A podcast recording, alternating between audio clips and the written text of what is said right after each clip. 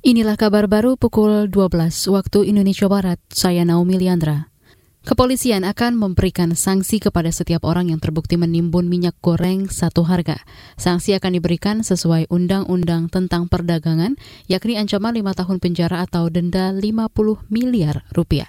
Juru bicara Polri Ahmad Ramadan hari ini menegaskan, polisi akan membentuk tim monitoring atau pemantauan ke wilayah untuk mengawasi kegiatan produksi, distribusi, dan penjualan minyak goreng. Selain itu, Polri juga akan berkoordinasi dengan Kementerian Perdagangan terkait pengawasan dan implementasi kebijakan minyak goreng satu harga. Sebelumnya, pemerintah mengeluarkan kebijakan satu harga untuk minyak goreng yakni 14.000 per liter. Program ini berlaku di seluruh Indonesia sejak dua hari lalu. Langkah ini diambil untuk mengendalikan harga minyak goreng yang melambung tinggi sejak akhir tahun lalu. PT Kimia Farma memperoleh izin untuk memproduksi obat COVID-19 Molnupiravir.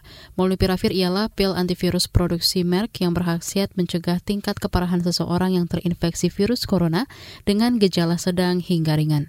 Menurut Direktur Portofolio dan Pengembangan Bisnis PT Kimia Farma Jasmine Karsono, suplisensi diberikan langsung ke lembaga PBB untuk paten obat yakni MPP kemarin diumumkan adalah pemegang-pemegang sublisensi molnupiravir yang diberikan oleh MPP um, ada 27 perusahaan dan di Asia Tenggara itu Indonesia dan Vietnam saja dan Indonesia hanya Kimia Farma yang mendapatkan sublisensi tersebut. Jasmine Karsono menambahkan dengan sublisensi tersebut PT Kimia Farma bukan hanya diizinkan memproduksi obat COVID-19 molnupiravir saja, tapi juga mengekspornya ke seluruh dunia. Selain itu, tiga hari lalu Badan Pengawas Obat dan Makanan BPOM juga menyatakan sudah mengeluarkan otorisasi penggunaan darurat atau EUA untuk produksi molnupiravir.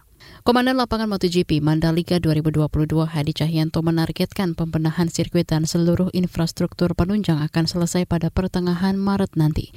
Saat ini beberapa pekerjaan sedang dilakukan seperti pelebaran jalan provinsi dari dua menjadi empat jalur hari H-15 kami akan laksanakan simulasi manajemen rekayasa lalu lintas supaya tidak terjadi kerodut khususnya adalah di depan bundaran bandara. Karena di sana jalur terbagi dua menuju Mandalika mereka lewat kiri ada lewat bypass itu akan berakhir di parkir timur, di sana akan uh, naik uh, satu satu lagi menuju ke sirkuit. Kalau yang ke, ke kanan melalui Tengkol itu akan berakhir di parkir barat.